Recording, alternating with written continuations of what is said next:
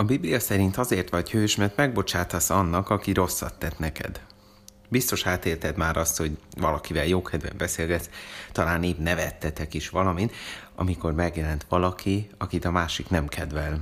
És akkor hirtelen az arcára fagyott a mosolya, mérges lett, és elengedett valami kommentet erről az emberről. Hogyan tudunk ilyen hamar váltani, örömből haragba?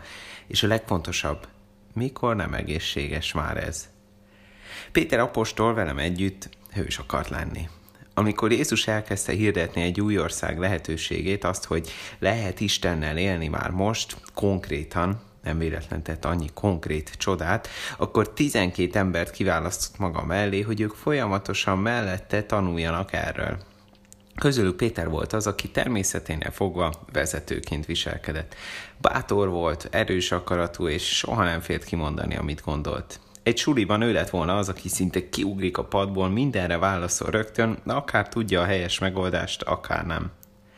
Egyszer Jézus a megbocsátásról beszélt. Péter, aki jó követő akart lenni, rögtön megkérdezte, Uram, hányszor kell megbocsátanom az ellenem védkező testvéremnek még hétszer is? Az akkori elterjedt tanítás szerint elég volt háromszor megbocsátani valamiért.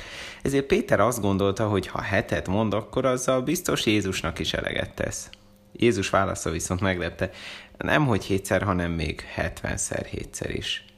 De érdekes válasz. Tehát ha valaki 490-szer valami csúnyát mond rám, akkor azt megbocsátom neki, de a 491. alkalommal már rátámadhatok? Kétlem. Lépjünk egyet hátra. Mert igazából az az igazi kérdés, hogy meg kell egyáltalán bocsátani, amikor valaki tényleg megbántott. Amikor valaki ártott nekünk, valakinek, akit szeretünk, akárkinek. Nem jobb esetleg azon az úton elindulni, hogy rá mostantól oda kell figyelni, vagy jobb az óvatosság? Lehet. Lehet, hogy valakitől távolságot kell tartanunk. De az is lehet, hogy többször távolodunk el egymástól, mint amennyiszer a kapcsolatunk helyreállításán dolgozunk. Lehet, hogy egyszerűbb hazamenni és kibeszélni a közös étkezéseknél, hogy kire miért haragszunk, mint leülni vele, és őszintén elmondani, milyen érzést váltott ki az a bizonyos tette bennünk. Lehet, hogy egyszerűbb összeveszni, mint kibékülni. Lehet, hogy néha elfáradunk, és inkább azt mondjuk, már nem tudok ezzel mit kezdeni. Sőt, biztos.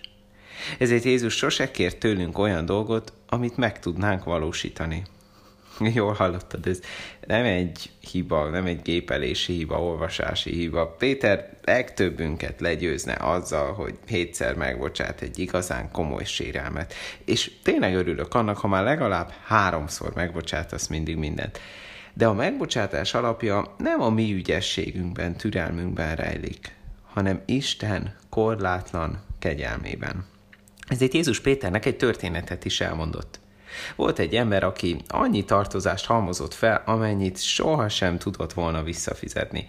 Ezért a főnökéhez ment, hogy ha már más nem tud tenni, könyörögjön neki. És bejött.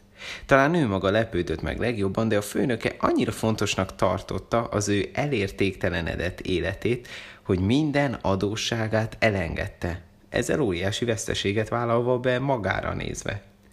Hazafelé menet, miközben épp újonghatott volna, hogy újra normális életet élhet, találkozott egy barátjával, akinek volt egy kisebb adóssága felé. Erre mit csinált? Örömében? Annyira felidegesítette magát azon, hogy nem tudja azt most rögtön odaadni neki, hogy elkezdte folytogatni, majd bírósági ügyet csinált az egészből. Máté 18, 23, 34-ben az eredeti történetet is olvashatod. Mi sokszor elfáradunk, valakivel pedig tényleg jobb a bíróság elé menni, de mi van bennünk? Nem tudjuk egyszerre folytogatni a másikat, és újongani annak, hogy Isten megszabadított minket. Hála és öröm van bennünk amiatt, hogy Isten szeret? Vagy inkább a másiknak és magunknak is keserűséget okozunk azáltal, hogy nem bírunk neki csak úgy kegyelmet adni. Mert Jézus szerint az egyetlen akadály a kapcsolataink helyreállításában az az, hogy nem hittük el, hogy mi új életet kaptunk. És nem hittük el, hogy mások is megkaphatják azt. A Kolossé 3.13-ban ezért ez van. viseljétek el egymást, és bocsássatok meg egymásnak, ha valakinek panasza volna valaki ellen, ahogyan az Úr is megbocsátott nektek, úgy tegyetek ti is. Péter aznap megtanult valamit, amit aztán majd később, amikor börtönbe vetették, alkalmazhatott.